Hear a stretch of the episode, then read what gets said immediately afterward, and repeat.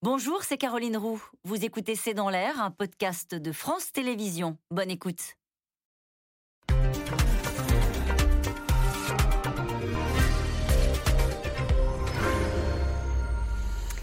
Bonsoir à toutes et à tous. Nous attendons vos questions SMS, Internet et réseaux sociaux pour alimenter notre discussion. On a tué les parents devant leurs enfants, on a exécuté des civils, on a violé des femmes, les villes sont bombardées pour organiser des massacres de masse. Devant l'ONU ce soir, le président ukrainien était en colère. Le visage marqué, il a interpellé l'Occident avec force, la renvoyant une forme d'inertie à sa responsabilité face à celui qu'il considère désormais comme le plus grand criminel de la planète, Vladimir Poutine.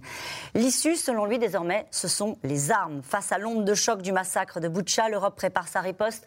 En 48 heures, 200 diplomates russes ont été expulsés et les 27 s'apprêtent à dégainer ce qui était encore inenvisageable il y a quelques jours encore, des sanctions sur le pétrole et le charbon russe. Mais est-ce que cela sera suffisant face à Moscou qui nie toujours les exactions dans le nord de l'Ukraine et qui veut prendre maintenant le contrôle de l'ensemble du Donbass? Zelensky, coup de colère contre Poutine et contre l'ONU. C'est titre de cette émission. Avec nous pour en parler ce soir, François Clémenceau.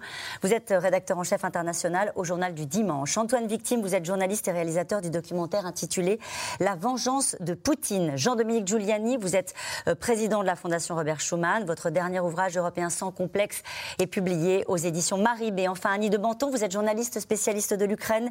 Vous avez été conseillère culturelle à l'ambassade de France à Kiev de 98 à 2001 et correspondante permanente à Moscou pour Radio France de 93 à 97 je rappelle votre livre, Ukraine, l'indépendance à tout prix, publié chez Buchet-Castel. Bonsoir à tous les quatre. Merci de participer à ce C'est dans l'air en direct. Cet après-midi, euh, Volodymyr Zelensky s'exprimait face à l'ONU, François Clémenceau. Ça s'appelle un coup de colère. Il y avait beaucoup d'émotions, mais aussi beaucoup de rage contre l'Occident. Oui, c'est dans la tonalité de toutes les interventions qu'il a faites jusqu'à présent devant les représentations nationales, devant les parlements. Euh, européen, devant euh, les parlements euh, britanniques, devant le Parlement français et de, tant d'autres, parce qu'il a étendu ce discours pratiquement à toutes les grandes nations démocratiques du monde. Et donc, forcément, aux Nations Unies, qui sont censés représenter euh, la totalité des États de la planète, et devant son Conseil de sécurité, qui décide euh, en temps normal de la guerre et de la paix, oui, c'est normal que, cette, euh, que, ce discours ait une telle résonance, une telle tonalité, surtout face euh, aux images que nous avons tous vues ces dernières heures. Mais c'est vrai vous, que, que, Zelensky, peut-être plus que d'habitude, mais précisément en raison de ce que l'on vient de vivre ces dernières 72 heures, avait, j'allais dire, une rage particulière qui parfois a été au-delà peut-être même de ce qu'il pensait, notamment lorsqu'il a demandé l'exclusion de la Russie du Conseil de sécurité. Pourquoi? Ça n'a pas de sens? Bah Parce que c'est pas possible. Euh, juridiquement, ça n'est pas possible. Enfin, euh, c'est prévu en théorie par la Charte des Nations Unies pour qu'on puisse exclure un État membre, mais lorsqu'il s'agit d'un État permanent dont le nom est inscrit dans la charte, il faudrait amender la charte et la faire valider par le Conseil de sécurité, où les États membres ont le droit de veto. Pardon, je l'ai fait un peu longue, mais c'est pour vous dire que, voilà, euh, les États permanents, euh, et parmi eux la Russie ou la Chine, par exemple, euh, ce n'est pas la première fois qu'ils sont responsables directement ou indirectement d'exactions ou d'atteinte aux droits humains, et on ne peut pas les sanctionner, en tout cas en leur retirant leur droit de vote ou leur participation au Conseil de sécurité. En tout cas, il interpelle l'institution, l'ONU, en disant vous êtes ici des faiseurs de paix. C'est même l'article 1 euh, de l'ONU du Conseil de sécurité. Et au fond, vous laissez faire ce qui est en train euh, de se passer euh, aujourd'hui même dans le nord de l'Ukraine. On parle de Butcha, mais on va découvrir au fil de, l'émission et au fil des, heures qui viennent sans doute d'autres exactions, d'autres territoires où des crimes, contre, des crimes de guerre ont été commis. Oui, c'est probable. Beaucoup de, pays s'y attendent. J'entendais le, secrétaire d'État américain, avant de prendre son avion pour le Conseil ministériel, de, l'OTAN demain qui disait il faut s'attendre à ce qu'il y ait d'autres euh, exactions de commises, notamment dans les villages et les villes d'où l'armée russe se retire pour aller rejoindre le front de l'Est, le Donbass. Et oui, on découvre à cette occasion-là alors des images extraordinairement troublantes et choquantes, mais attention, euh, je pense qu'il serait prématuré de, de tirer des conclusions trop hâtives. À l'évidence, on voit des choses qui ressemblent de très près à ce qu'on appelle des crimes de guerre, des exactions, mais euh, à l'évidence aussi, il faudra qu'il y ait une enquête. Et ça, nous allons y revenir parce qu'effectivement, la Russie, depuis le début, euh, dit qu'il s'agit de manipulation. Mais juste si on reste un instant, euh, j'aimerais avoir votre sentiment aux uns et aux autres. Vous avez raison de dire que depuis le début, Volodymyr Zelensky attire l'attention de l'Occident sur ce qui est en train de se passer en Ukraine. J'ai le sentiment, mais peut-être que je me trompe, vous allez me dire les uns et les autres, qu'on a franchi une étape supplémentaire. parce qu'il y a des images, peut-être contestables ou pas, on va en parler, et parce qu'il y a sa colère et, face à une forme d'impuissance de, l'Occident Je pense qu'il faut euh, quand même relativiser l'impuissance de l'Occident. Euh, il ne faut pas euh, battre notre coulpe. L'Occident, et là je parle de l'Occident, parce qu'effectivement, on constate, et d'ailleurs c'est intéressant, puisque à l'ONU, il était face à des pays qui se sont contentés de s'abstenir, ou en tout cas qui n'appliquent pas les sanctions. Mais en tout cas, les Occidentaux ne sont ni impuissants, ni inactifs. Les sanctions économiques contre la Russie font mal à la Russie. Elles vont euh, peut-être un jour produire euh, un effet, un jour qu'on espère prochain. On estime à entre 7 et 15 Alors les économistes, évidemment, c'est compliqué de calculer ça, l'impact sur l'économie euh, russe. Donc on n'est pas impuissant. Et par ailleurs, il y a ces livraisons d'armes qui est effectivement un point essentiel. Mais il dit l'issue maintenant, c'est plus. le temps du droit international est passé. L'issue, ce sont les armes. Alors absolument. Donc je, pense que le calcul, il faut, quand même, en essayant de se mettre à la place de ceux qui ont à décider et à prendre, à prendre des décisions, qui ne sont pas effectivement autour de ce plateau. Et il est, je pense, plus simple d'être là parce que c'est complexe et c'est dangereux. D'ailleurs, on est face à une Russie nucléaire. Je crois que le calcul consiste à se poser, au moment où on parle, deux questions. La première hypothèse, c'est attendre que euh, les craquelures que l'on sent quand même, les fissures que l'on sent apparaître dans la Russie de Vladimir Poutine, y compris dans le, dans le pouvoir russe. Alors tout ça est assez impressionniste, on a très peu d'éléments. Mais c'est une stratégie, attendre que la Russie s'effondre, que le pouvoir de Poutine s'effondre sous l'effet des sanctions, sous l'effet d'événements de, d'événements intérieurs. Ou bien, ou bien armer les Ukrainiens et précipiter ou favoriser une victoire ukrainienne. Ce sont les deux options qui sont face à nous. Les pays euh, y répondent euh, différemment. La France, visiblement, est plutôt dans le camp d'une prudence un peu plus forte que des pays comme euh, le Royaume-Uni ou les États-Unis, qui, par exemple, fournissent des armes offensives qui sont réclamées par l'Ukraine et par Zelensky, notamment des armes, alors des, chars, des avions, des missiles anti-navires, tout cela. Donc il y a des pays qui sont un peu plus allants je, dois dire que si je dois donner mon, avis pour terminer là-dessus, je pense qu'il faut aider l'Ukraine à résister et à vaincre sur le terrain. Alors, nous allons y revenir. C'est ça qui évitera les massacres. Nous allons y revenir dans un instant. Je voudrais qu'on reste sur ce qui s'est passé à l'ONU avec vous, Annie de Banton. Euh, Zelensky a fait diffuser à l'ONU des images très crues de personnes tuées en Ukraine, des images peut-être que nous avions vues. On n'a pas encore vu totalement euh, l'ensemble de la vidéo. Ce sont des images épouvantables, a déclaré l'ambassadrice britannique euh, Barbara Woodward. Elle se disait scandalisée. C'est vrai qu'il faut faire la part entre l'émotion et ce qu'on doit prendre comme décision en tant qu'homme ou femme d'État. C'est vrai mais ce que je voudrais dire, c'est pour répondre à votre question première. Oui. Euh, est-ce que c'est un tournant? Oui, c'est un tournant.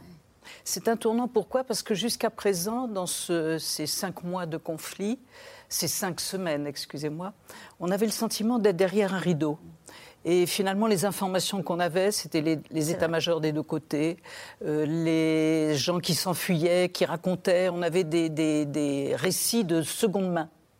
Et là, tout d'un coup, le rideau est levé complètement par des gens qui sont, même s'il faut bien sûr avoir toutes les précautions imaginables pour documenter tout ça, qui sont des, des journalistes, des inspecteurs, des chercheurs, des gens qui ramassent les cadavres et qui sont face à cette réalité abominable et qui nous était quand même complètement cachée jusqu'à présent, même si on l'imaginait.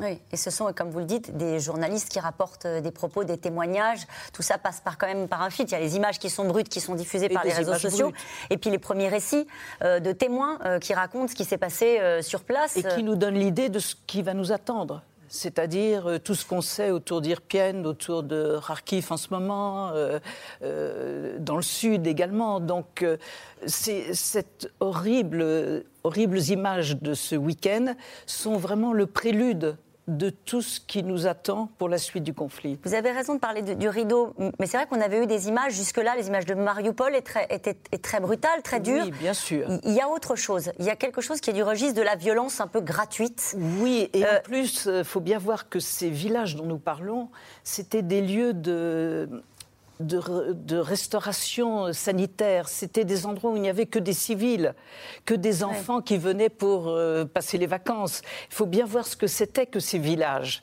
C'était pas. Alors, on peut pas dire que Mariupol soit. Euh, ils ont tapé aussi des civils et des militaires. Mais là, c'est vraiment les civils tapés gratuitement et, et vraiment ciblés. Jean-Dominique Giuliani sur euh, cette euh, séquence, j'allais dire, euh, qui fait penser à, des choses qu'on a beaucoup vues. Vous, avez raison de le dire, François Clémenceau, avec le sentiment peut-être qu'on a, on a franchi un cap. Oui, on a franchi un cap, c'est une nouvelle étape, et, je crains qu'il y en ait d'autres. Et qu'en réalité, on soit entraîné là où on ne veut pas aller, parce qu'il est très difficile pour les gouvernants de décider d'user de la force. Mais moi, je l'ai dit, je crois, plusieurs fois, je pense que seule la force peut arrêter Poutine et que donc il ne faut pas avoir peur d'ailleurs, parce qu'il a fait peur en invoquant euh, sa force nucléaire. Mais enfin, bon, il y en a d'autres euh, de forces nucléaires. Je crois que notre ministre des Affaires étrangères l'a dit. Et donc, le, la dissuasion, c'est pour protéger la Russie, pas pour protéger l'Ukraine.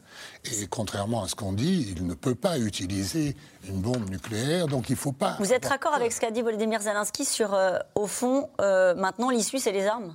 Mais oui, depuis le début, je crains euh, cela et je pense que seul euh, un rapport de force violent pourra l'arrêter. Parce que imaginez euh, que ça se termine d'ici un mois ou deux avec un armistice, mi-figue, mi-raisin, il y aura encore beaucoup de souffrance, etc.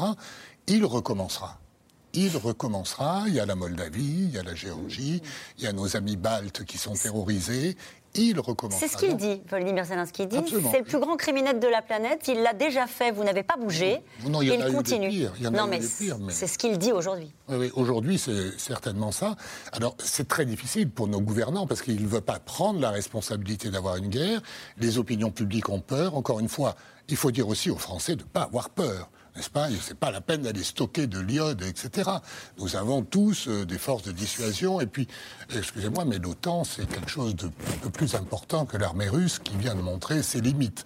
Alors, il n'y a pas lieu de parler de nucléaire, parce que le nucléaire, c'est la dissuasion entre personnes qui sont dotées de l'arme nucléaire. Donc le premier qui joue avec ça, il est détruit, donc c'est pas la peine, on ne l'utilisera pas.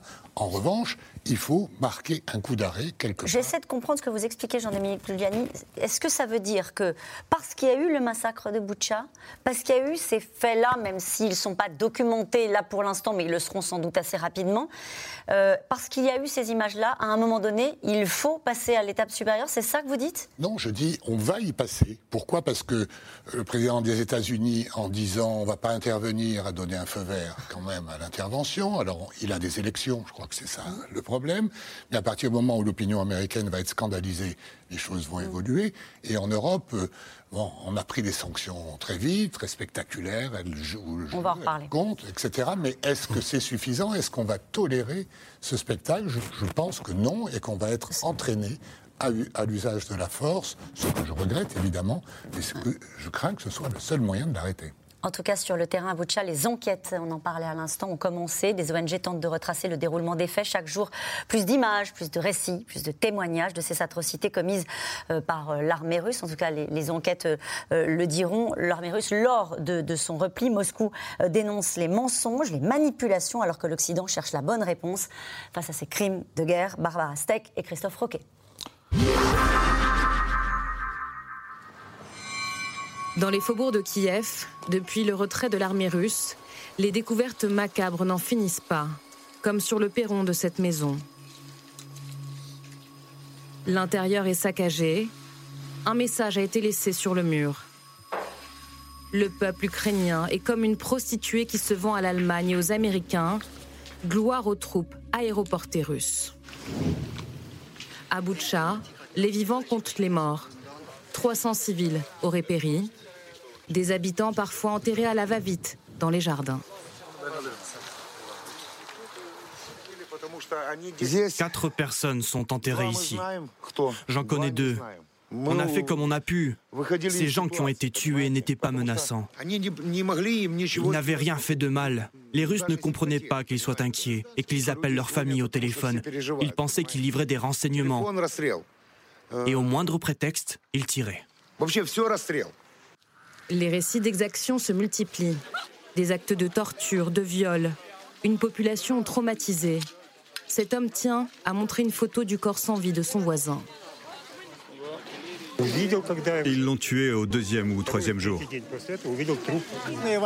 Ils étaient en colère contre nous. Ils nous disaient que l'armée ukrainienne leur tirait dessus. Ils voulaient savoir si on avait des armes. L'Ukraine accuse la Russie de crimes de guerre. Sur le terrain, l'ONG Human Rights Watch mène l'enquête. Il y avait un corps ici. Et j'essaie de trouver des preuves physiques de la façon dont elle a été tuée ou d'où elle a été tuée. Ce que nous voyons sur le sol ici, ce sont quelques douilles de balles. En plus, il y a un certain nombre d'impacts différents sur cette tôle d'acier. Et il semble que la plupart des balles qui sont entrées dans cette cour venaient de cette direction.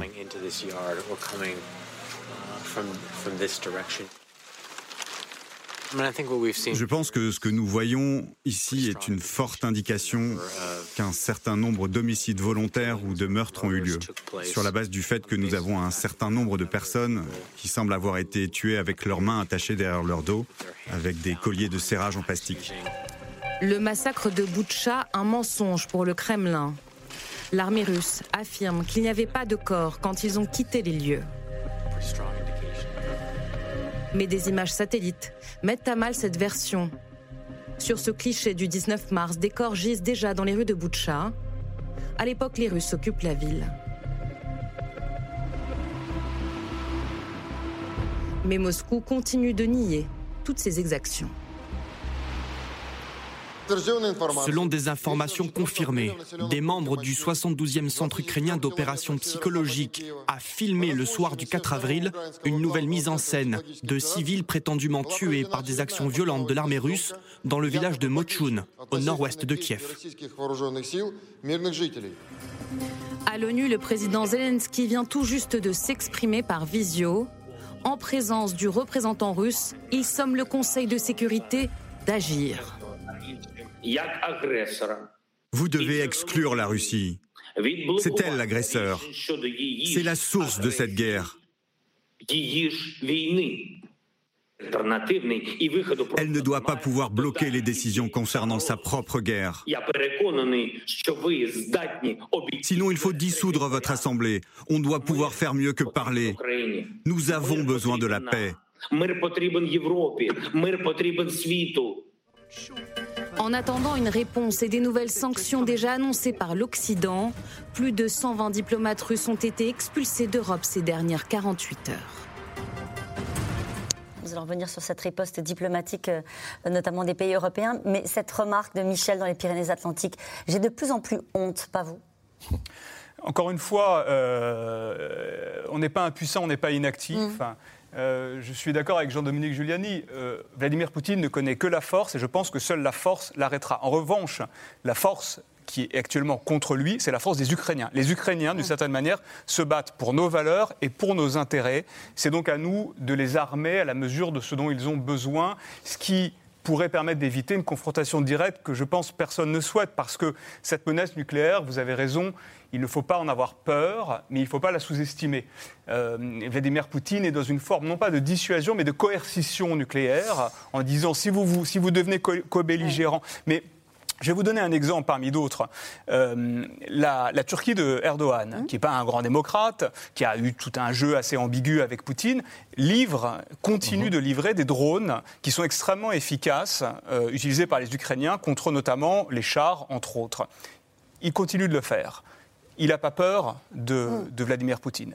Il n'y a pas de raison que nous ayons peur de Vladimir Poutine et donc d'aller plus loin pour armer ceux qui se battent pour nous. Ce qui ajoute euh, à la colère, c'est d'entendre euh, aussi euh, la diplomatie russe et les Russes d'une manière générale dire malgré les images satellites, non, nous étions partis. Quand nous, sommes, nous avons quitté ces villes-là, il n'y avait pas de corps. Mm. L'armée russe n'a aucune responsabilité. Ça ajoute peut-être à cette, à cette colère. Ça ajoute. Dans, c'est l'histoire qui nous l'apprend. Les, les criminels contre l'humanité euh, nient leurs crimes euh, quasiment au moment même où ils les commettent et ils essayent de les tenir. Euh, secrets. Par ailleurs, c'est aussi un des éléments de la doctrine militaire russe qu'on appelle la doctrine Gerasimov, donc on, mmh. vous avez certainement parlé sur ce, sur ce plateau, qui consiste non seulement à faire la guerre, mais également à provoquer de la confusion chez l'adversaire, l'adversaire étant notamment les opinions publiques occidentales. Les Russes ont bien compris que c'était un des éléments de, faiblesse potentielle de leurs ennemis occidentaux. Et, un exemple en particulier, c'est un site internet euh, anglophone qui se présentait comme un site d'information euh, parfaitement anglophone, qui, un des premiers, a commencé à agiter cette, euh, cette chose totalement abracadabrante qui était la main qui se lève. Donc, oui, en expliquant que en fait c'était des faux corps, les gens étaient encore en vie et que, les mains se levaient. Donc vous imaginez, enfin bon, voilà, la main se lève, alors les acteurs n'était pas, pas suffisamment bon, puisque plus il lève la main au passage d'une voiture. Il s'est avéré assez rapidement que c'était un effet d'optique. Mais ce site-là, on l'a su par la suite, est un site entièrement contrôlé par les services russes. Voilà, c'est la démonstration de la, de, la, de la stratégie russe. Avec l'idée peut-être aussi, dans l'usage de cette violence euh, à l'encontre des civils, de, semer une forme de terreur vis-à-vis des populations ukrainiennes, ce qui est une tradition d'une certaine mesure de, l'armée russe. C'est une, oui, c'est une méthode. Et cette méthode, on l'a déjà dit sur ce plateau à de nombreuses reprises euh, avant et, pendant la guerre en Ukraine ce qui a été fait par l'armée russe en Tchétchénie, ce qui a été fait par l'armée russe en Syrie, ce sont effectivement des méthodes de guerre qui visent non seulement à terroriser, à faire peur, mais à terroriser pour que les gens partent, pour vider les villes, pour détruire les immeubles d'habitation, pour qu'il n'y ait plus rien euh, euh, comme résistance à partir de ces villages ou de ces villes. Et donc, qu'est-ce qu'on fait? Eh bien, on bombarde, et on bombarde non seulement des immeubles d'habitation, mais également des hôpitaux, des théâtres, des centres commerciaux, des boulangeries, des stations-service, parce que c'est ce qui fait le plus peur. À et on exécute, c'est ça aussi dans ces images-là. Et ensuite, il y a, ça, c'est la méthode, j'allais dire, la, première, c'est-à-dire qu'avant même de rentrer dans les villes, on les bombarde d'abord pour que les gens fuient, pour que ce soit plus facile ensuite pour les troupes d'infanterie de rentrer à l'intérieur. Mais ensuite, lorsqu'on a pris ces villes, et c'était le cas de Boutcha, on n'y envoie pas les forces spéciales pour qu'elles y restent pendant trois mois. Non, on, on les remplace par la garde nationale ou par des soldats tout simplement, des conscrits. Or, ils sont évidemment moins bien formés. Ça ne veut pas dire que les troupes d'élite ne font pas d'exactions. Ça veut juste dire que ces, éléments-là de l'armée russe, lorsqu'on leur donne l'ordre de partir et de partir vite, dans la précipitation, on change de plan, on quitte l'Ouest, on va vers l'Est. Eh bien, moi, je pense que dans une forme de précipitation et d'accélération militaire, eh bien, ces troupes-là, euh, elles sont paniquées, euh, elles ont peur, elles, partent à reculons, et effectivement, peut-être qu'elles tirent sur tout ce qui bouge, et peut-être aussi qu'on se venge on se venge mm. sur la population avec. Non, non, mais ça ne veut pas dire que Vladimir Poutine ou euh, Sergei Shoigu ou Gerasimov a donné l'ordre de tuer le maximum de civils, de violer les femmes, etc. Il se trouve que c'est ce que vous constaterez peut-être à la fin, mais euh, et, c'est ce qui fait de toute façon que les gens qui ont commis ces crimes-là, qui sont des crimes de guerre, sont responsables et sont coupables, qu'il y ait eu des ordres ou pas d'ordre. Mais c'est pas la même chose, si vous voulez, que d'enterrer 300 personnes, comme on l'a vu à la va-vite, victimes des bombardements, et parce que les gens n'avaient tout simplement pas le temps d'aller au cimetière, d'organiser des, funérailles, et parce qu'il fallait faire vite, parce que pour des raisons sanitaires, il mm. faut enterrer les corps. Et donc, c'est ce qui se passe dans toutes les guerres, notamment celles où il y a un tel déluge d'artillerie, de feu, de combat, qu'on enterre les gens dans des fosses communes. Et ce sera intéressant qu'il y ait une enquête pour voir si ces gens qui ont été enterrés dans des fosses communes sont, ont eux aussi été exécutés ont avait les mains liées dans le dos ou tout simplement avaient des éclats d'obus, ce qui prouve qu'ils ont été victimes de bombardements. Mais ça, il y a quand même un travail, si vous voulez, de médecine légale, d'enquête internationale, sous la supervision des Nations Unies, qui peut le déterminer avec précision. Ça prendra du temps, mais lorsqu'on le saura, ce sera plus facile pour les internationaux de la communauté de dire. Mais ce sera trop tard. Bah oui, mais le problème, c'est que si vous agissez dans la précipitation, vous prenez aussi le risque de vous faire manipuler euh, par les Russes, mais aussi par d'autres puissances. Et je vous dis que là, les images qu'on a vues de Zelensky, qui sont terribles, qui sont mm. extrêmement choquantes, qui sont, comme disent les Américains, graphiques. Mm. Le fait qu'elle soit donc accompagnée d'une musique euh, avec des éléments de mise en scène, avec euh, un effet clip, si vous voulez, ça ne joue pas en faveur de Zelensky. Le clip qu'il avait fait tourner et envoyer, où on voyait euh, une sorte de simulation de l'attaque de la France et de la Tour Eiffel, avec de la grande musique derrière, comme au cinéma, comme à Hollywood, c'est sûr que ça a un impact pour dire ah oui, et si ça nous arrivait. Mais, attention à ne pas être dans la mise en scène il a besoin, des émotions. Annie de Menton, il a besoin des opinions publiques, Volodymyr Zelensky. Il y a des images effectivement qui sont montées comme des et puis il y a le travail des reporters qui sont sur le terrain pour des grands médias nationaux, français, euh, américains, britanniques, et qui racontent ces femmes violées devant les enfants, qui racontent euh, ces gens exécutés à, bout portant. C'est un travail de journaliste euh, avec des témoignages qui sont, qui sont recensés, qui sont, qui sont travaillés avec tout le professionnalisme des gens qui sont sur place. Ça, ça fait monter la haine des Ukrainiens. Ah, ça c'est clair. Là-dessus, euh, c'est vrai que cette haine qui, jusqu'à présent, ne s'était pas manifestée de cette manière-là, maintenant est violente. Mais je voudrais dire une chose par rapport à ce que vous mentionniez, c'est-à-dire la négation de ces images. Il faut bien voir que cette négation des images, ce n'est pas les réseaux sociaux qui l'ont fait c'est Dmitri Medvedev en chef qui a euh, dit voilà, c'est les nationalistes ukrainiens qui ont fait euh, ces malversations. Ensuite, ça a été repris par un article dit Tartas qui a fait pas mal couler d'angle depuis 24 heures, où on dit euh, qu'il faut non seulement dénazifier l'Ukraine, mais déukraniser, parce que c'est un État qui n'a pas lieu d'être. Et donc, nous allons changer les élites, nous allons les, leur laver la tête de toute cette propagande démocratique voilà, qui a mené là où on est. Et, euh, et donc, on arrivera à cette nouvelle élite qu'ils essayent, d'ailleurs, dans le pays, de pousser petit à petit, c'est-à-dire de prendre d'une certaine manière en otage des maires et de les mettre à la place des maires démocrates élus euh, pour officier dans la vie municipale quotidienne.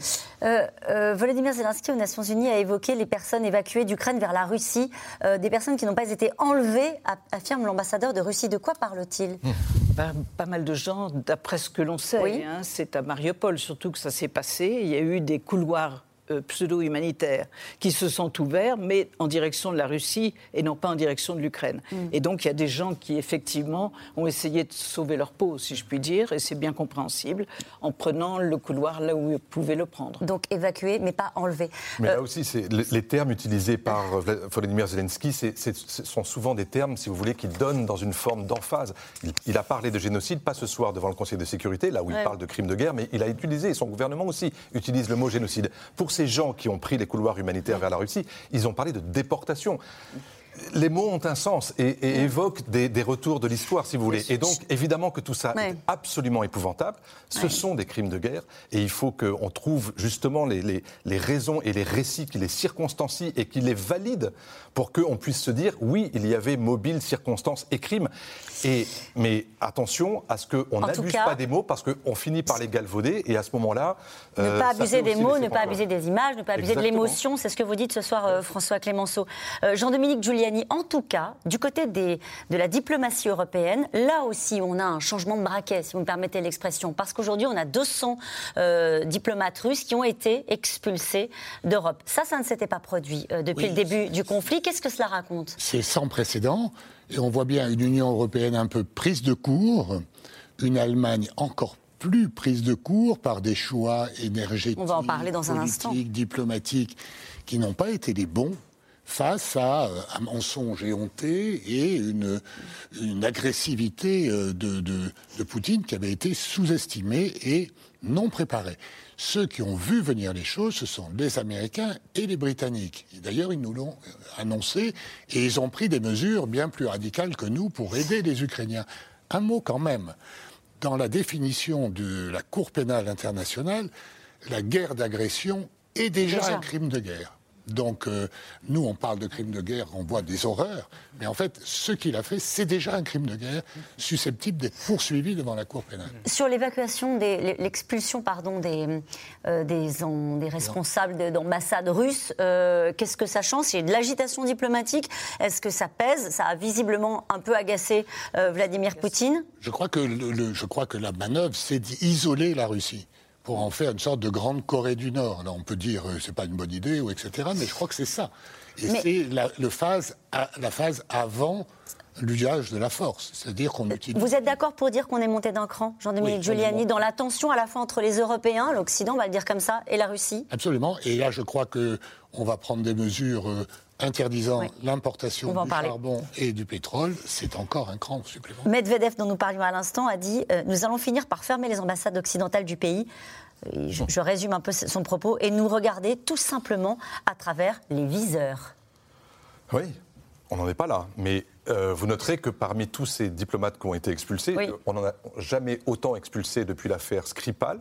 Oui Euh, euh, vous vous rappelez ces agents qui avaient tué euh, un ancien agent de- du- des services russes À l'époque, il y avait eu un- une vague de- d'expulsion de, de diplomates, entre guillemets, espions agissant sous Oui. couverture diplomatique. Il n'y a jamais eu autant d'agents russes en Europe dans les ambassades depuis la fin de la guerre froide. Jamais autant. Donc, j'allais dire, il y a de la marge. On peut continuer. Mais ce que ça veut dire, c'est qu'on n'expulse pas l'ambassadeur. Aucun ambassadeur n'a été expulsé. Et Autrement pourquoi dit, pas parce qu'on veut conserver le canal de communication diplomatique, ça passe par les ambassadeurs. Ils sont convoqués, on leur dit exactement leur, euh, leur cas de vérité, mais on garde ce canal de communication parce que sinon, j'allais dire, l'étape d'après, c'est celle que décrit Medvedev, Ouais. c'est de se dire, on a coupé les relations diplomatiques et donc le stade qui suit, c'est la guerre. Antoine Vitkin Une rupture de relations diplomatiques, ça n'empêche pas de se, de se parler. Pour le moment, le dialogue est quand même extrêmement minimal. Euh, on, est quasiment en situation d'être au téléphone avec un preneur d'otages. Euh, on essaie de minimiser euh, les dégâts, on essaye d'éviter les, quiproquos, ce qui est, ce qui est important. Euh, personne ne veut qu'il y ait sur le terrain des, des- des- malentendus. Mais, euh, mais, mais il faut quand même rappeler, euh, puisque on, est pris en plus dans cette rhétorique russe qui consiste à, à agiter le- le- le- le doute, et on a raison de faire notre travail de journaliste et de garder la tête froide, et notamment de ne pas être pris dans les mots qui sont parfois excessifs euh, de, de l'Ukraine, tout en ayant l'émotion euh, nécessaire, parce qu'encore une fois, la, la morale euh, fait partie de cette affaire. Tout le monde est, est tombé à bras raccourcis sur Biden, qui a employé des mots de, de boucher notamment, euh, en se gaussant un peu parce que nous, Français ou Européens, on est un peu plus distancés, un peu plus cyniques. Parfois, dire les choses, Ouais. ça, c'est c'est la, c'est la première étape avant, avant d'agir. Et en l'occurrence, euh, il ne faut pas s'empêcher de, de le faire. Et- donc, donc on est pris dans, on est pris dans cette, dans cette, dans cette logique-là. Il faut quand même se rappeler d'une chose, c'est toujours garder, comme disent les Américains, la big picture, c'est-à-dire la vue d'ensemble. On est dans le cadre d'une guerre d'agression voulue par Vladimir Poutine, qui est allé jusqu'à raser littéralement une ville. Mariupol, c'est 500 000 habitants. 500 000 habitants, c'est le centre de, c'est Lyon ou c'est Toulouse, rasé. Dire, euh, alors, avec 150 000 personnes qui sont encore terrées dans les ruines. Donc c'est ça dont on parle. Il faudra toujours se le rappeler, parce qu'évidemment, à mesure que la guerre va continuer, et elle va probablement continuer. Euh, la guerre, c'est sale. Et donc, effectivement, on verra euh, se multiplier sans doute ces exactions. Et puis, de l'autre côté, il n'est pas impossible que, euh, que les troupes ukrainiennes réagissent également de manière, de manière brutale face aux Russes. Donc, la guerre, c'est sale. Mais encore une fois, il faut en permanence se souvenir, Vladimir Poutine porte la responsabilité initiale. Il porte même dans le cas de Boutcha, une responsabilité qui est même d'avoir finalement armé les, les esprits, les cerveaux des soldats. Parce qu'il n'est pas exclu que euh, des troupes en débandade, mal commandées, en plus mal nourries, mal, euh, agi, euh, euh, d'elle-même. En revanche, Vladimir Poutine les a envoyés là. Ça fait des années que Vladimir Poutine euh, euh, plonge sa population et donc ses soldats dans une logique totalement belliciste et paranoïaque, expliquant que l'Ukraine alliée avec l'Occident veut tout simplement la peau de la Russie qu'il y a une menace existentielle en Ukraine. Et donc, évidemment, vous pouvez avoir des soldats qui, sur le terrain, dans la panique, c'est la banalité du mal. Les Ouais. dictateurs euh, euh, fabriquent des tueurs, voilà, qui sont parfois des gens, des gens très bien. Et Annie de Menton, ces tueurs, ces soldats, il est obligé d'aller les chercher maintenant euh, ailleurs. Un peu il va partout. un peu partout. Un hein. peu partout, mais surtout, ce qui est assez étrange quand même au fil de l'histoire, c'est qu'il va les chercher dans les zones qu'il a euh, lui-même euh, annexées, envahies, c'est-à-dire en Transnistrie, en Ossétie du Sud, en Aprasie et en Crimée, où la mobilisation euh, générale a été déclarée. Et autre point qui est peut-être intéressant aussi, Et en Syrie, dit François Clémenceau, oui, aussi, bien sûr. C'est euh, également la, la mobilisation en, en Russie même, où on a fait appel aux réservistes maintenant, donc pour faire une sorte de, de stage préliminaire à l'engagement euh, jusqu'au depuis maintenant jusqu'au 22 mai. Donc euh, il y a quand même une sorte de remobilisation euh, de la Russie elle-même. On l'a évoqué rapidement euh, depuis le début de cette émission, c'est une arme que l'Europe n'osait pas dégainer il y a encore quelques jours, euh, mais le massacre de Boucha a tout changé. Les 27 étudient maintenant la possibilité de prendre de nouvelles sanctions sur le pétrole et le charbon russe. Même l'Allemagne très dépendante ouvre la porte pour, pour monter le niveau de pression euh, sur Vladimir Poutine. Laura Rado, Nicolas Baudry-Dasson.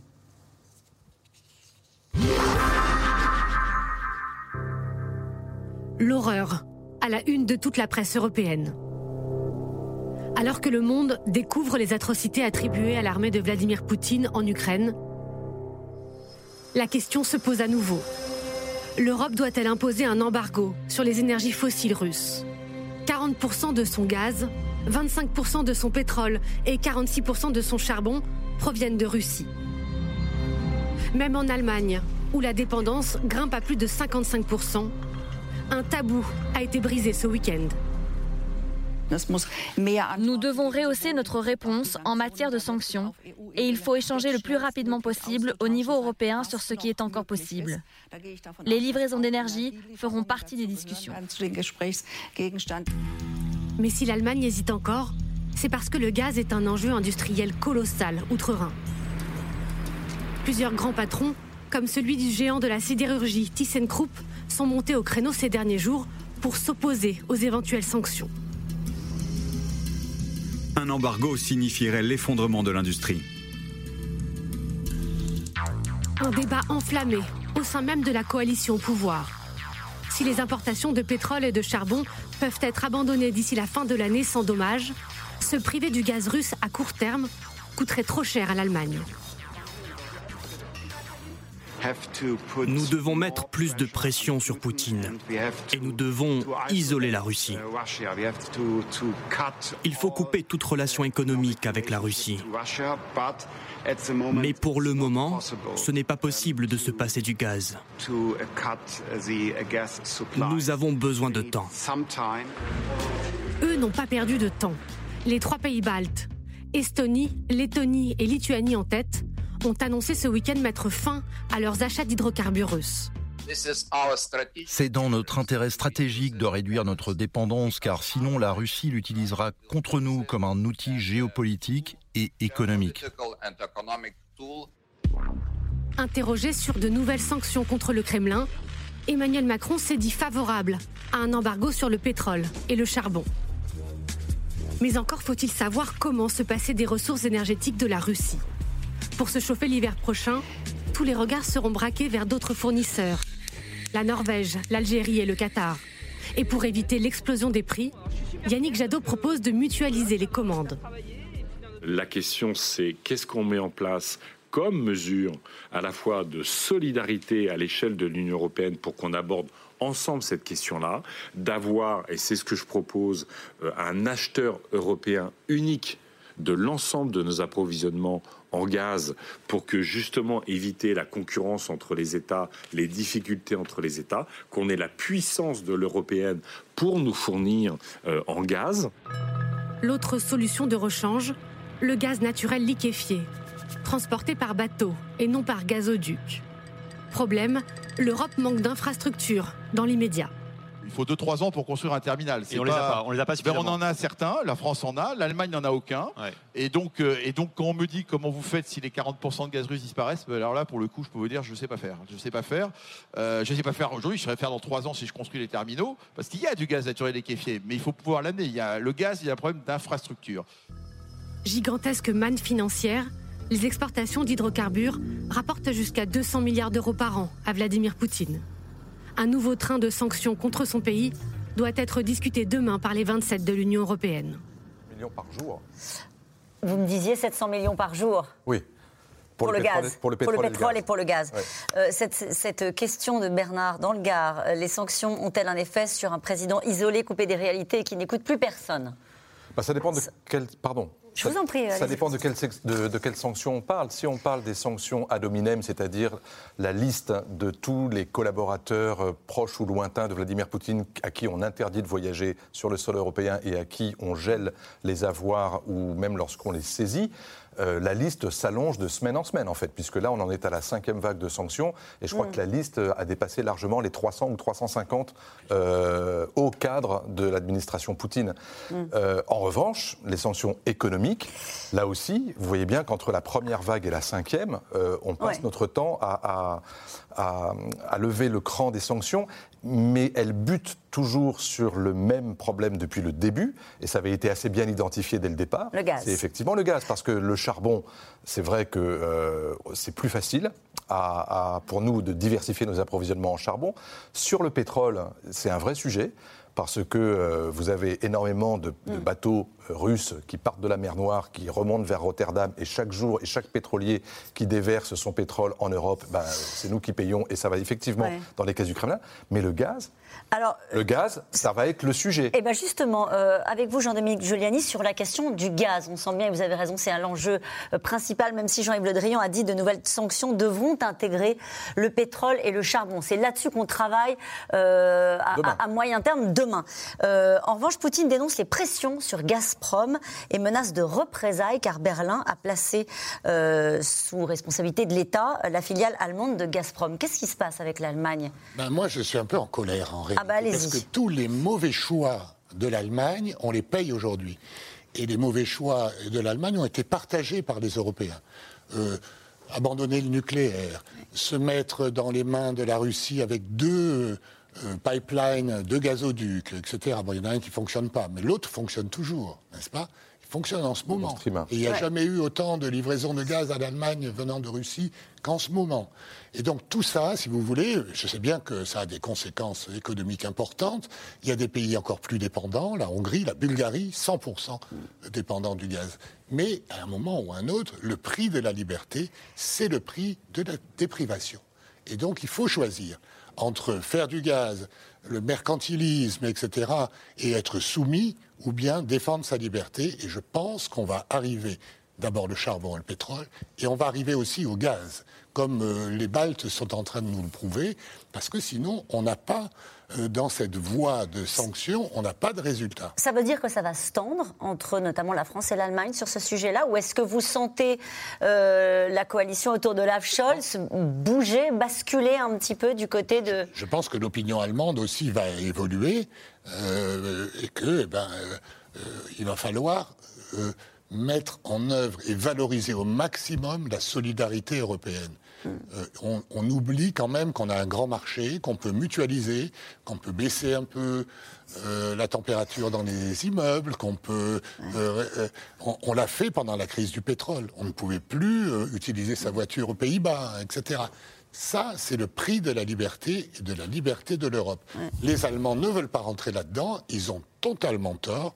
Et je pense que si on n'était pas en campagne présidentielle, le dialogue franco-allemand se serait déjà un peu animé. Antoine Wittkin, on a vu qu'il y a des pays qui n'ont pas attendu, notamment les pays baltes, euh, qui ont dit bah, nous, euh, en gros, on va se passer du gaz russe. Alors, ils sont très voisins, hein, du coup. Hein.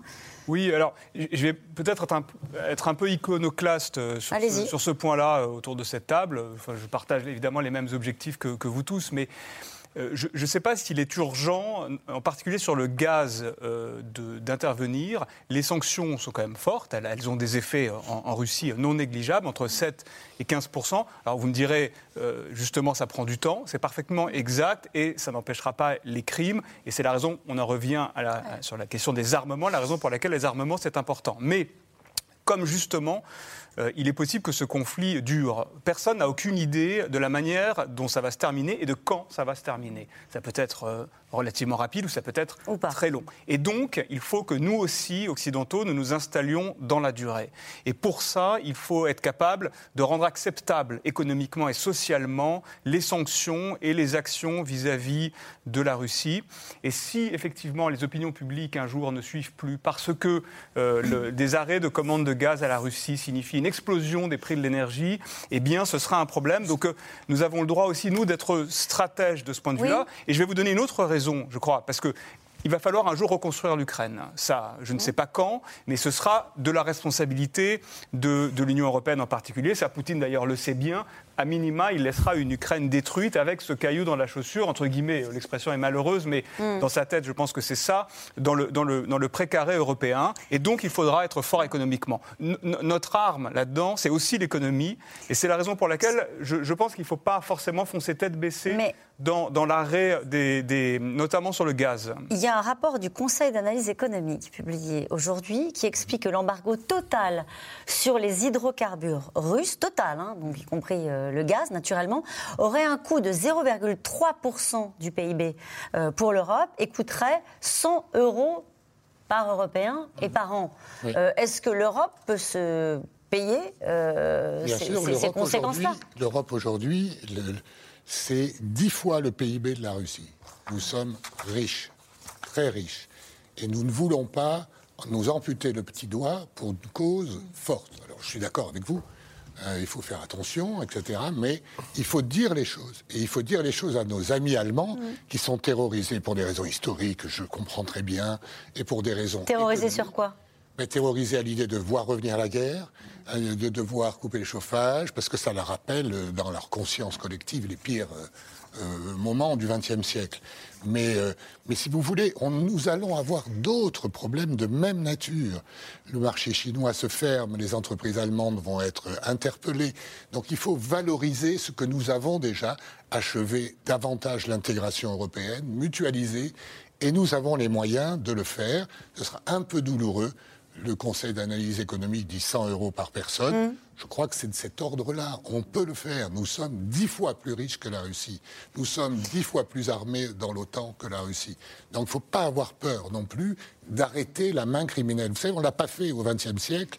Ça a fait le deuxième conflit mondial. Mmh. Moi, je suis hanté par l'histoire. L'histoire des Sudètes, mmh. c'est l'histoire de l'Ukraine, etc.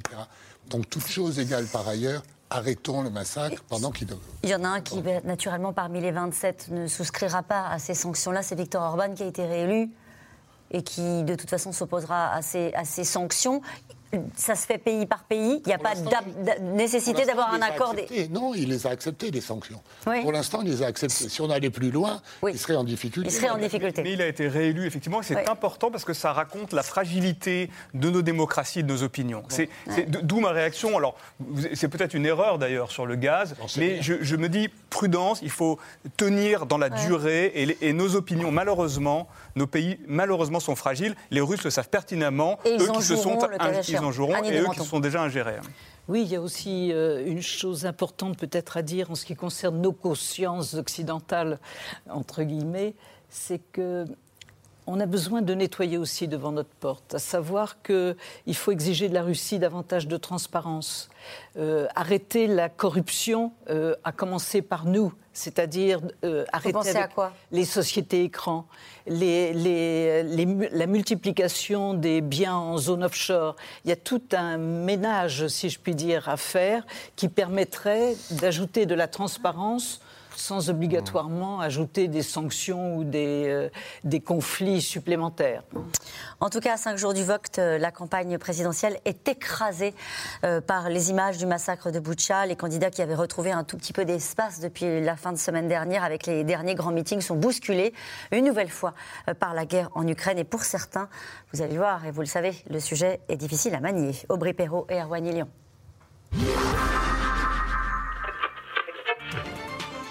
La guerre en Ukraine qui fait rage depuis euh, un mois. Après le siège et les bombardements sur Mariupol, on a vu hier des vidéos terribles.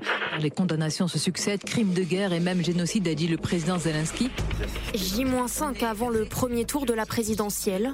Et dans les matinales, l'Ukraine prend encore une fois toute la place. Ces images sont effroyables.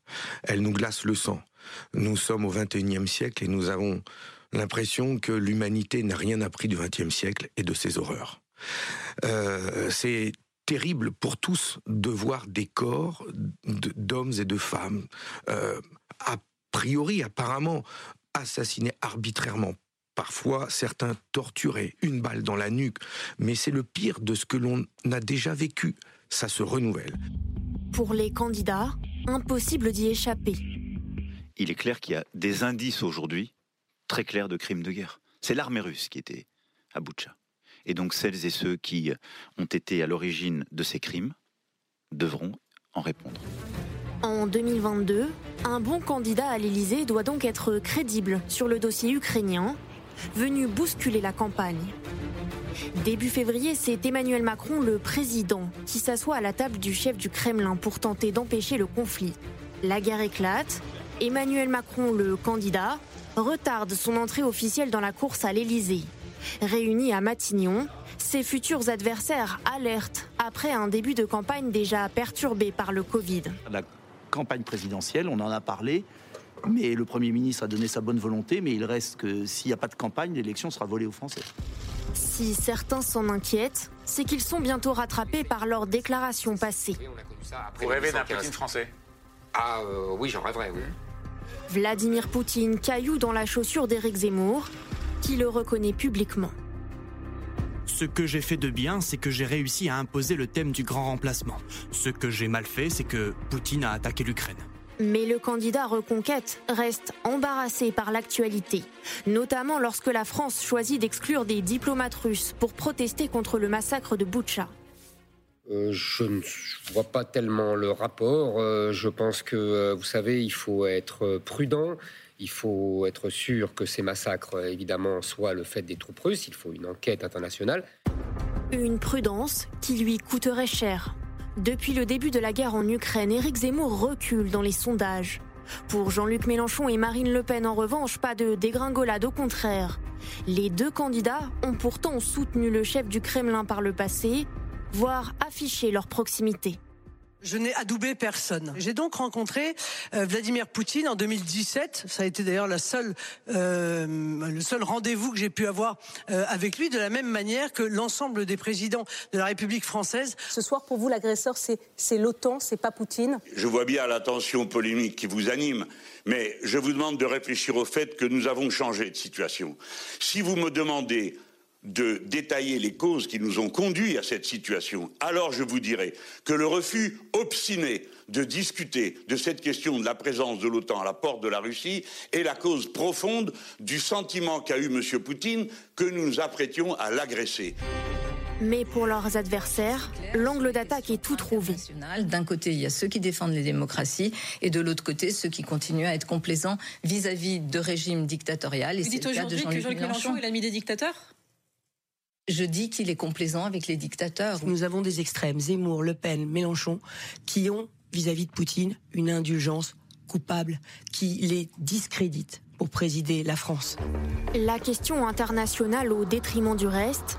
Selon un sondage récent, un Français sur deux estime que la campagne n'a pas abordé les enjeux du quotidien.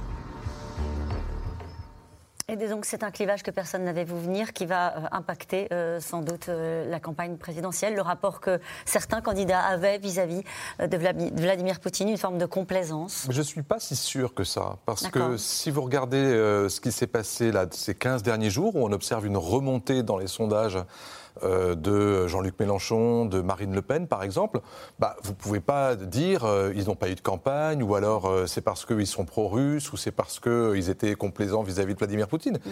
Ils montent, alors que Emmanuel Macron, qui est dans la position dans laquelle il est, c'est-à-dire celle, encore une fois, de, de quelqu'un qui a trois casquettes, celle de président de la République, avec des rapports compliqué avec Vladimir Poutine, mais néanmoins euh, constructif ou en tout cas dialoguiste, celle de président de l'Union européenne tournante, où il est obligé d'être l'homme du consensus européen face à Poutine, et enfin le candidat, qui a pour le coup une, une, expression sur la nécessité d'avoir une Europe forte face à une Russie et une Chine conquérante. C'est compliqué, mais lui, il baisse dans les sondages. Donc, il y aura une prime je, je il y aurait une prime à l'amitié Je ne sais pas, mais je ne suis pas si certain que la Russie et la guerre en Ukraine aient eu un impact sur la montée de Jean-Luc Mélenchon et Marine Le Pen euh, ce que et sur dit, la baisse euh, d'Emmanuel Macron. Peut-être, mais Pour sa candidature, il me semble que lorsqu'on parle de campagne volée, jamais on a autant entendu, alors peut-être dans des espaces plus restreints d'expression, mais revenir euh, le, le pouvoir d'achat, euh, revenir euh, la, la situation euh, économique et sociale en France, certains thèmes de société. Euh, naturellement, c'est pas dans les repères traditionnels d'une vraie campagne électorale comme celle à la- auquel on a Vous été voulez habitué. dire que la campagne a eu lieu? Moi, j'ai l'impression que la campagne est derrière nous et que si le- le- le- la guerre en Ukraine a eu un très fort impact sur les candidats au moment où elle a commencé, je constate un mois après qu'elle ne l'a plus beaucoup. Mhm. Et que le, le marqueur euh, pro ou anti-Poutine ne joue plus tellement et que les Français, ceux qui en tout cas ont choisi d'aller voter euh, le 10 avril, s'expriment beaucoup plus par rapport à leurs propres convictions et par rapport, par à, rapport à la la situation économique et sociale en. France. Jean-Dominique les Giuliani. Français- Les Français ont un rapport à la Russie très particulier. Parce que la Russie, pour les Français, c'est la littérature, c'est l'histoire, c'est Tchaïkovski, etc. Et donc, on aime, il y a un parti russe en France. Le problème, c'est qu'ils n'ont pas vu euh, que la Russie a été. euh, que- que- qu'un groupe de, de kleptocrates a, a fait main basse sur cette Russie. Et que euh, ces gens issus avec Poutine euh, des services secrets et des services de police euh, de l'Union soviétique ont mis la main sur le plus grand pays, le pays le plus étendu du monde. Et donc, on mélange tout ça dans l'opinion française. Alors qu'en fait, tout le monde comprend qu'on a intérêt à traiter avec la Russie, que nous ne sommes que le petit cap du continent asiatique où la Russie est gigantesque, 17 millions de kilomètres carrés, 4 millions de kilomètres carrés pour l'Union européenne. On a intérêt à avoir des relations, mais pas avec Poutine. Et Poutine a, en quelque sorte, euh, euh, capturé euh, cette, cette Russie, la tient sous sa férule, et avec lui, à mon avis, il, certains se seront frottés les ailes et s'en mordent les doigts. Hmm. Antoine Wittkin, sur l'influence de, de- de cette guerre en Ukraine sur le scrutin qui aura lieu, je le rappelle, dimanche prochain. En tout cas, quand j'entends ce concept d'élection volée euh, qu'on a entendu dans, Ouais. le, dans le sujet, c'est extrêmement grave et c'est le Trumpisme. C'est Donald Trump qui, euh, qui, maintenant, deux ans après euh, l'élection précédente, continue d'agiter l'idée d'une élection volée et c'est extrêmement dangereux pour, pour la démocratie. Ce qui est sûr, c'est que. je- un certain nombre d'erreurs ont été, euh, si, si on commence à regarder les choses de manière rétrospective, on commence à avoir un peu de recul, il y a eu un certain nombre d'erreurs des uns et des autres. Je pense d'arrière-pensée, il faut le dire, euh, de, de tous les côtés. Certains euh, comprenant que, euh, que, que la- que la- la- la- la- la- l'agression de l'Ukraine par Vladimir Poutine était un danger pour leur propre campagne. Il y, a, il y a trois candidats, notamment, dont on a beaucoup parlé, qui avaient eu, à des degrés différents, mais en tout cas des, Zemmour, Le Pen, Mélenchon. voilà, des, des- des- des expressions ambiguës sur ce point. Et puis, il y a également eu du côté de l'exécutif, ce qui pouvait se comprendre par Ouais. effectivement la nécessité d'être dans l'action diplomatique, mais il y a eu également ce discours consistant à se cacher derrière une sidération de l'opinion publique pour dire il faut mettre la campagne en suspens, on ne pourrait pas tenir un meeting. Et je crois que une, ça a été une erreur, parce qu'au Ouais. contraire, notre démocratie est suffisamment forte pour, trois jours après le début de la guerre en Ukraine, Ouais. par exemple, tenir un meeting et dire ce qui est attaqué, c'est précisément ce que nous sommes, c'est précisément notre capacité à tenir des meetings politiques, à poursuivre notre vie démocratique, à tenir des élections, parce que nous Ouais. sommes plus forts que Vladimir Poutine, qui lui n'a que des élections truquées. Ça aurait dû, je pense, être fait. Alors c'est un peu, c'est facile de dire ça euh, maintenant, évidemment. Mais et nous revenons maintenant à vos questions. Annie de Bonton, une question de Sébastien. Euh, Zelensky n'a-t-il pas quelque peu raison de reprocher à l'Occident sa passivité? Oui, bien sûr, et c'est dans son, c'est son instrument principal pour l'instant.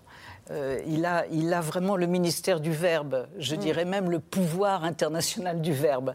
Donc, avec tous les excès que ça suppose et toutes les, les frappes qui sont très bien menées, oui, bien sûr qu'il y a eu passivité, surtout qu'on a laissé massacrer cette population euh, sans lever le petit doigt. Alors, effectivement, il y a eu la solidarité, il y a eu les aides, il y a eu.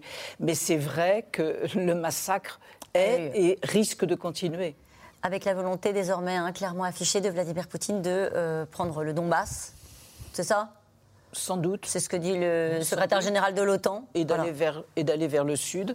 Et pourquoi pas rallier la Crimée Euh, Christian, en Alpes- dans les Alpes-Maritimes, pourquoi pas une force d'interposition onusienne en Ukraine pour empêcher de nouveaux massacres de la part de l'armée russe François Clémenceau? Parce qu'il faudrait pour ça une résolution du Conseil de sécurité des Nations Unies, dont la Russie est membre, avec un droit de veto. Et donc, euh, lorsque euh, Zelensky réclame une intervention occidentale, vous avez- on se rappelle, il a demandé une no-fly zone, il a demandé des avions, il a demandé des armes, très bien, mais à partir du moment où vous n'avez ni résolution du Conseil de sécurité et que vous rentrez euh, avec n'importe quel membre de l'OTAN sur le sol ukrainien avec euh, un membre d'une armée de l'OTAN, vous êtes en guerre contre la Russie. Et donc, c'est ça qui est aujourd'hui très compliqué à faire comprendre euh, aux opinions, c'est que si on veut être sur le sol ukrainien pour empêcher des massacres pour de très bonnes raisons, pour essayer de faire en sorte qu'il y ait moins d'horreur tous les jours à la télévision, si on fait ça, on rentre dans la guerre avec la Russie, nous, occidentaux, européens et membres de, l'OTAN. Et c'est extrêmement compliqué. Alors c'est pour ça que, oui, armée, très bien, et il faudrait sans doute le faire davantage. Euh, pour que l'Ukraine puisse résister, mais intervenir nous-mêmes euh, c'est pour ça, c'est voilà, rajouter une guerre à la guerre, comme on dit. Pourquoi Poutine et ses proches nient-ils le massacre de Boutcha alors que les preuves sont accablantes et indiscutables? Jean-Dominique Giuliani. parce que c'est la théorie des dictateurs, comme vous mm. le disiez fort bien, et euh, des criminels contre l'humanité, de immédiatement nier cela. J'ajouterais qu'il y a un parfum euh, ex-soviétique qui aussi fait que c'est la langue de bois absolue. D'ailleurs, on voit que la propagande à l'intérieur de la Russie euh, continue à fonctionner à plein. Il est tout à fait ravi de ne pas avoir de télévision occidentale, de radio occidentale. Comme ça, il y a une seule voix. C'est le mensonge absolu. On a connu ça plusieurs fois dans l'histoire. C'est pour ça que je n'hésite pas à le comparer aux dictateurs du XXe siècle, parce que c'est la même méthode. Euh, pourquoi les diplomates russes sont-ils expulsés maintenant? Euh, Vient-on seulement de s'apercevoir qu'ils s'adonnaient à des activités d'espionnage? Non. On, le sait depuis longtemps. Euh, ce n'est pas les premières, c'est les premières expulsions massives et mm. coordonnées à l'échelle européenne. Il y a eu euh, régulièrement des expulsions de, diplomates. Les services de renseignement russes sont extrêmement actifs. C'est ce que disent les, renseignements français euh, depuis ces dernières années, notamment sur le territoire français. Une question de Chantal à Paris. Quelle est la sanction la plus à craindre pour Poutine et malheureusement pour le peuple russe? Annie de Bonton. Oui, ce sera une sanction à retardement. Mm. Parce que c'est vrai que ça va demander énormément de mm. temps pour que l'ensemble de cette population soit, je ne voudrais pas réutiliser les mots du Kremlin, mais soit rééduquée, ou tout au moins les yeux ouverts sur finalement ce qu'on leur a caché mm. depuis 20 ans, sinon beaucoup plus. Un blocus de Kaliningrad est-il envisagé? Non. Non? Non, non. Il y a, il semble-t-il, quelques fusées nucléaires à Kaliningrad. J'y suis allé, moi, je peux vous le dire. Vous les avez vues? Non. Mais j'ai vu le port militaire russe, c'est euh, le port euh, de la Baltique, euh, avec la frustration russe de ne plus avoir le corridor qui mm. permet de joindre directement la Russie via la Biélorussie jusqu'à Kaliningrad. Et il n'y a plus que Saint-Pétersbourg port qui peut être bouché plus facilement.